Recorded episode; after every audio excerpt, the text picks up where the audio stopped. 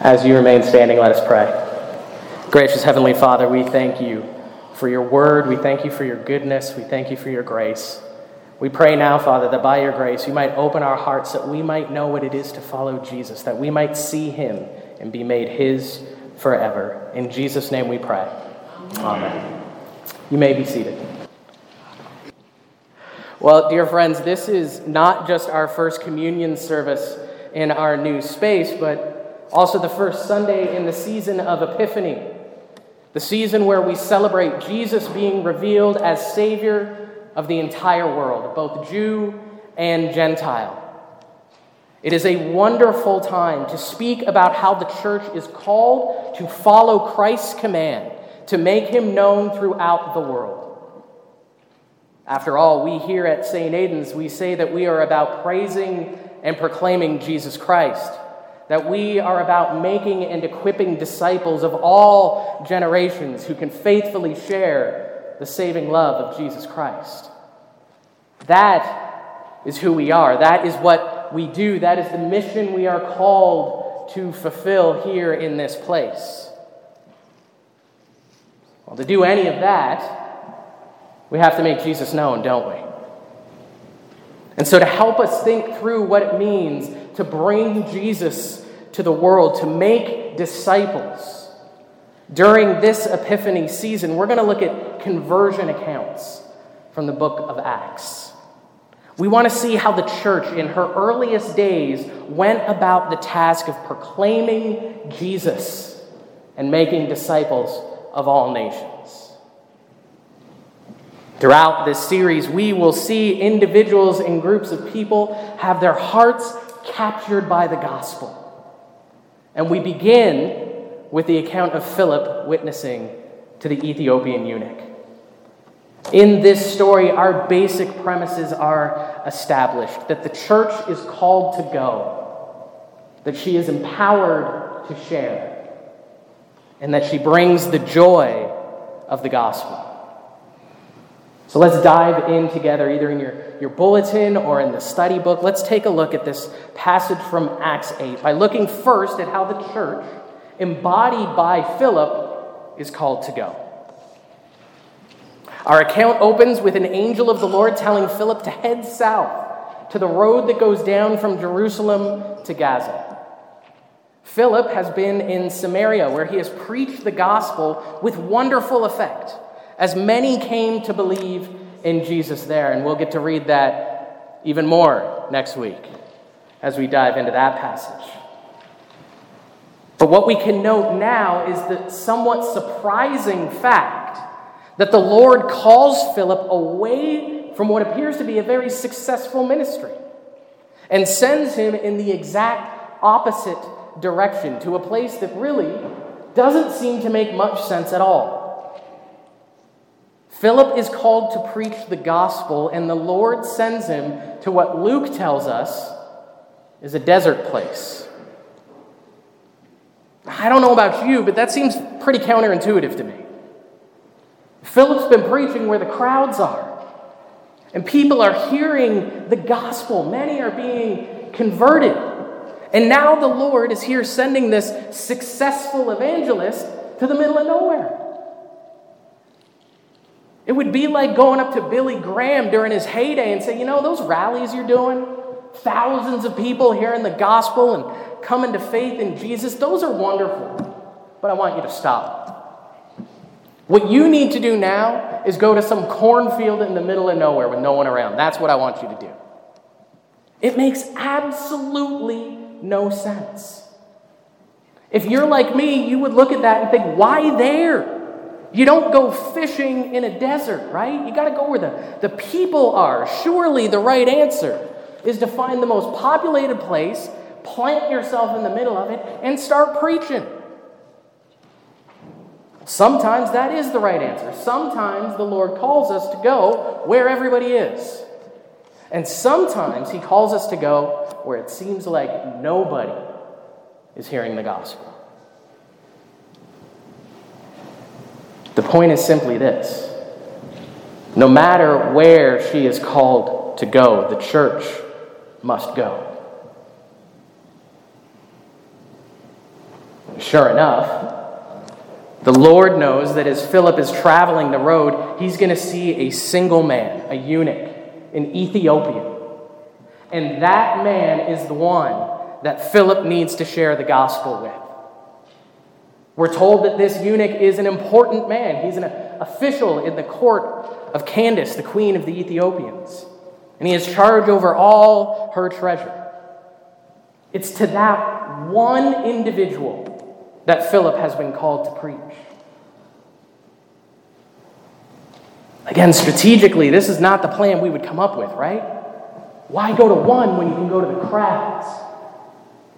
Well, as we read, it turns out that this eunuch hears the gospel and he receives it with joy. And as verse 19 tells us, after having been baptized, he goes on his way rejoicing. He is filled with the joy that comes from faith in Jesus.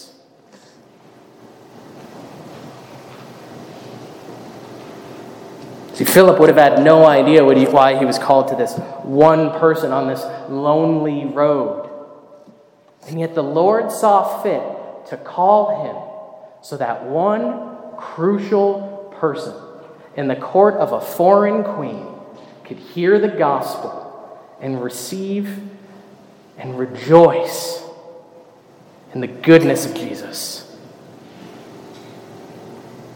Because of that, because one faithful person called and followed by Jesus, because he went and proclaimed the good news, one person faithfully received it. And now that one person goes on his way back to a land that has never heard the name of Jesus before. And he is rejoicing. He is praising the name of Jesus as he goes because Philip faithfully followed when he was called. The gospel enters a land it had never been before. That is what God can do through his people when his people hear the call and go. When his people hear the Lord's command to make disciples of all nations, to go and open our mouths. It's the call that is actually within our Anglican DNA. You see it in the missionary movement, in the lives of these missionaries that Anglican evangelicals in the 18th century sent out throughout the world so that lands that had never heard the gospel before could hear the name of Jesus and be saved. It is the call that God places upon his church. It's something I've seen in my own life, where I have now been called to serve in three very different cities in the last 11 years. That's what hearing the call of God can be sometimes. Literally, getting up and moving to different parts of the world. It's the part that we don't want to hear, right? Other times, it is simply the call to go over to that one person across the room and speak to them. That's what's in our text. There's two different calls here, isn't there? Look at the text, you can see it. The first call is to Philip to go down that road, to go to that place, to where this eunuch would be. But then that second call comes go over and speak with him. That's the one you need to talk to, Philip. He answers both of them, and this, man, this man's life is changed. The church is called to go, friends. And we, as individual members of the church, must be ready and willing to answer that call when it comes, whether it's literally moving to a different part of the country or the province of the world, or whether it's simply the call to go over and have a conversation with your neighbor. I'll admit there's times where I actually might be more afraid of the latter.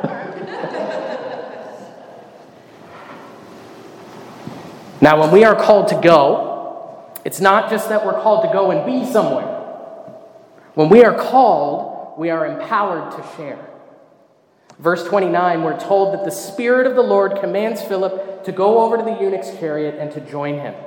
And when Philip does so, he finds the eunuch reading the prophet Isaiah. It turns out this man believes in God. He had just been in Jerusalem to worship God at the temple. Seeing this, Philip asks him if he understands what it is that he's reading. It's actually a bit of a bold question. As we've said, this is an important man. He's in charge of the entire treasure of the court of the queen. His high position in Candace, Candace's court meant that he was capable and intelligent. He was wealthy enough to be able to purchase a scroll, and he's educated enough to actually be able to read it. But this important man, as capable and as intelligent as he is, this capable man has his heart softened by the Lord. And he shows wonderful humility. He answers Philip's question How can I, unless someone guides me? How can I unless someone guides me? I gotta say, friends, I didn't expect this when I started preparing this sermon. This was the question that got me. This is the question that cuts to the very heart of the church's mission, and it shows what a tragedy it is when we don't follow the call to go, nor open our mouths to speak the truth of Jesus Christ. We rightly lament when people do not believe or when our culture goes in anti Christian directions. Yet we must acknowledge that part of that fault lies squarely at the feet of the church herself. For many years, decades even, we as a church have assumed that people knew what they needed to know about Jesus. We've assumed that everyone was a Christian. And not only that, but we actually agreed on what it meant to be a Christian. And so, for decades within the church, errors went unchallenged and false gospels spread like wildfire. How can I understand unless someone guides me? Friends, how can our non believing friends and family understand the gospel? How can they know the error of a lack of faith if the people of God are unwilling to speak the truth of God? How can we expect our culture to make life affirming decisions, to genuinely care for those in need, to take care of the poor and the widow and the orphan? How can we ever expect that when hearts have not been changed by Jesus because his church has not been preaching his love and his gospel? This statement from the eunuch should sit on our hearts and in our minds every single time we think of those we love who do not know the gospel. How can people know if the church will not speak?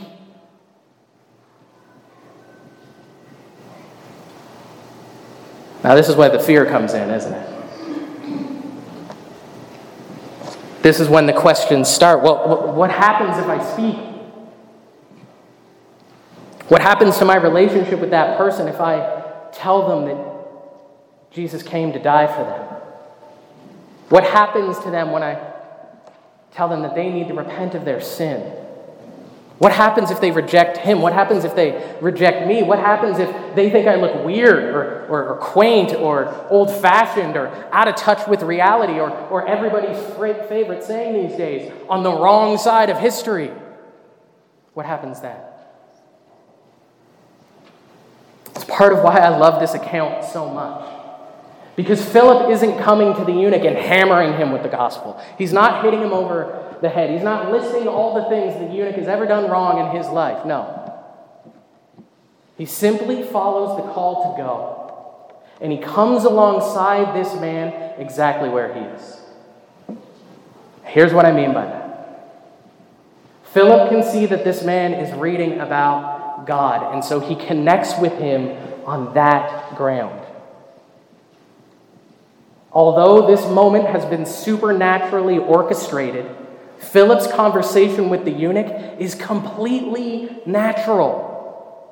He uses a common point of interest to witness about Jesus. They have something to connect about. In this case, it's God's Word. We often get nervous about evangelizing, don't we? I do. It's okay to admit it. But part of why we do is because we get ourselves wrapped up with how and when we're supposed to do it. How do I do this right? How do I know what to say? How do I, how do I communicate in the most effective way? We get ourselves so worked up about it, we just think, you know what, I got to do it as many times as I possibly can. And so we turn every single conversation we have into one about Jesus. You walk in the room and your friend's watching a shark documentary, and you're like, hey, you know who created the sharks? Jesus.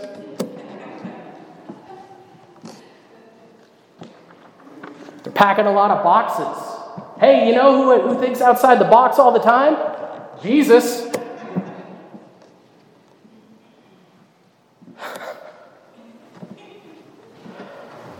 I speak from experience. But I can tell you from experience that the most effective moments of evangelism tend to happen like they did right here through common point of interest, through natural conversation, through the Spirit orchestrating the moment. Friends, most of the time we just get in the way. I can think of friends and family over the past few years who've been struggling to process what, what we've all been going through, right? And they've asked me what I think, and I get to talk about it. I had one friend in particular, he, he likes to tell me how calm I am about this stuff all the time. and admittedly, I kind of take a moment and I wonder how well my friend actually knows me, as if maybe we've never actually had a conversation, because calm is not how I think most people would describe me. But I get to share with him that, yeah, we've been going through a lot, and I have questions, and I have concerns, and I have fears even, but I do know Jesus. And so while I have those, I know that He's got me, that I'm His, and so things will end well. I think about a moment that I saw recently that has struck with me, and I, I, hope actually the, the effect that it's had on me doesn't leave. I was watching ESPN it's the main sports channel in the U.S. Some of you have probably heard about the, uh, the Buffalo Bills player who collapsed on the field last Monday night. Went into cardiac arrest. He needed to be resuscitated on the field. It was, a, it was a shocking and unsettling moment, to say the least. Well, a couple days later, some commentators were talking about what had happened, and one of them said, you know, people see a tragedy in someone's life and they respond, oh, thoughts and prayers. Right? We all say that thoughts and prayers. The guy said, well, this guy needs my prayer, and so I'm not just going to say thoughts and prayers. I'm going to do it. I'm going to pray for him. And right there on cable TV, on a sports channel, not a Christian one, a sports channel, one commentator, actually a foreign, former Lions player, Dan Orlovsky, prayed for this player who was suffering. He prayed for him to be healed. He prayed for God's love and his protection. I got to actually see it live. And as I'm watching it, I got so excited that he was doing this. I'm like, I can't believe this. He's going to pray on TV. Like, that just doesn't happen anymore. I can't believe this is going to happen. I got myself so excited, I didn't even pray with him. kind of quickly slid an amen in a couple minutes later. At that moment, even though it wasn't about evangelism, was evangelistic. Make no mistake. How many people like me got to watch that live? And how many people get to watch it later on, on a replay? And maybe hear a prayer like they've never heard it before. It wasn't contrived. It wasn't odd. It was genuine. And it spoke to something that anyone watching could connect with. I have no doubt that it was empowered by the Lord and used by Him, not just evangelistically, but also in that player has continued to make steady progress back to health. Prayer is often that point of contact, isn't it? How many times do we see friends or family struggling and they're like, Would you please pray for me? Even if they don't really have faith. Or maybe just kind of a tiny bit of faith, but they don't really know about Jesus. They're sort of God positive. They ask you to pray, and we say, Yeah, you're in my prayers. I'll definitely pray for you. That's not a bad response, but what about actually doing it? Right there, right in front of them, praying with and for them, right there. Not only would we be modeling what prayer looks like, but we'd be witnessing to the truth of Jesus Christ at the same time. Verse 35 tells us that Philip opened his mouth and, beginning with this scripture in Isaiah, told him the good news about Jesus. He opened his mouth. And the Spirit empowered him. He witnessed to this eunuch from a natural point of contact. In that case, the Word of God. How can I understand unless someone guides me? How can people know their need for Jesus unless we speak for him? How will they know unless Christians are willing to open our mouths and speak the truth of the gospel? Trusting in the Holy Spirit to make the moment happen and then giving us the words to speak. I can't promise you what will happen in that moment, but what I can promise you is that in sharing the gospel with others, we are offering them the greatest thing they will ever hear. We offer them nothing less than life changing joy. We know this eunuch believed in God. He was coming back from the temple, he's gone up to worship him. The thing is, though, we also know that the, the eunuch could only get so far.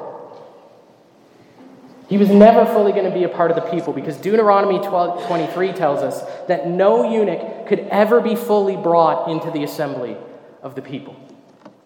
He would always be considered an outsider, even if he believed. He wouldn't be part of the worshiping community because of the fact that he was a eunuch. It made him ritually unclean. Now, just think about that for a minute. Imagine you're him. Imagine you believe in God. Imagine you believe in Jesus. But you're told you can never be a part of the church. Imagine if we said to you, you can come out, but you can't come in here, and you cannot interact with any of us. Maybe we'll prop the door open so you could hear. Your faith is going to suffer, isn't it? You're not really going to be part of the people, are you? The eunuch says to Philip, How can I understand unless someone guides me? Because he couldn't be a part of the assembled people. No one would ever guide him. And then someone comes along and says, Guess what? You can come in. Put yourself in the eunuch's shoes and imagine hearing that. The fact that you're a eunuch, you're not excluded anymore. That's what this man's hearing. Philip explains the gospel. He shares the gospel with him. And this man is told, this man who's been an outsider his entire life, that he can come in and be in full relationship with the God he already loves. At some point, Philip would have mentioned baptism to him. We know that because in verse 36, the eunuch sees water and he's like, Don't stop me. Let me be baptized. Let me come in. He would have never been allowed to enter the temple in Jerusalem, but through faith and baptism, he is brought fully in to the people of God because Jesus came to save him. He is no longer an outsider.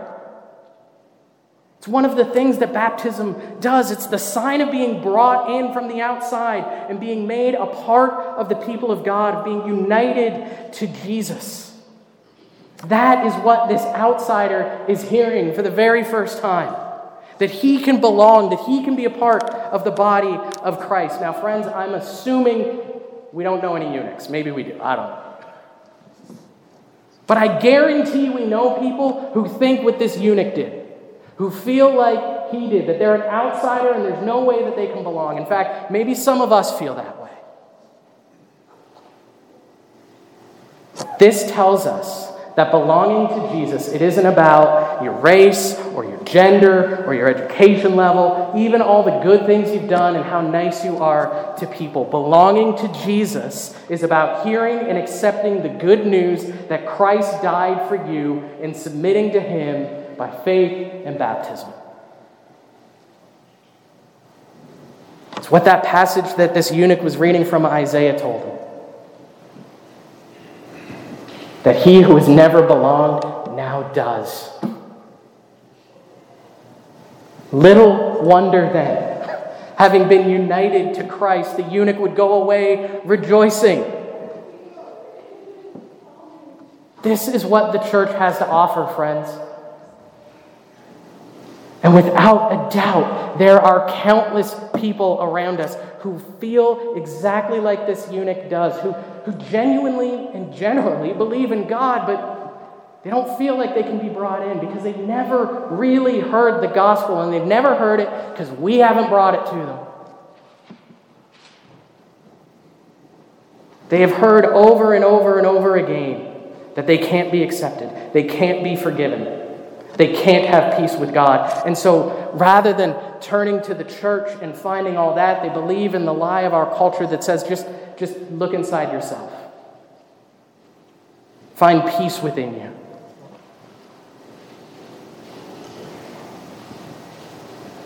Friends, we bring the joy of the gospel to the world. The truth that we can be forgiven, that we who are alienated and separated from our Father can be made His forever, to live in perfect love relationship with Him. That is what we bring when the church hears the call and speaks. Go, therefore, dear church in the joy of the gospel. Go where the Lord calls you and be willing to open your mouth and speak about Jesus. For in him alone, salvation, life, and unspeakable joy is found. In the name of the Father, and of the Son, and of the Holy Spirit. Amen.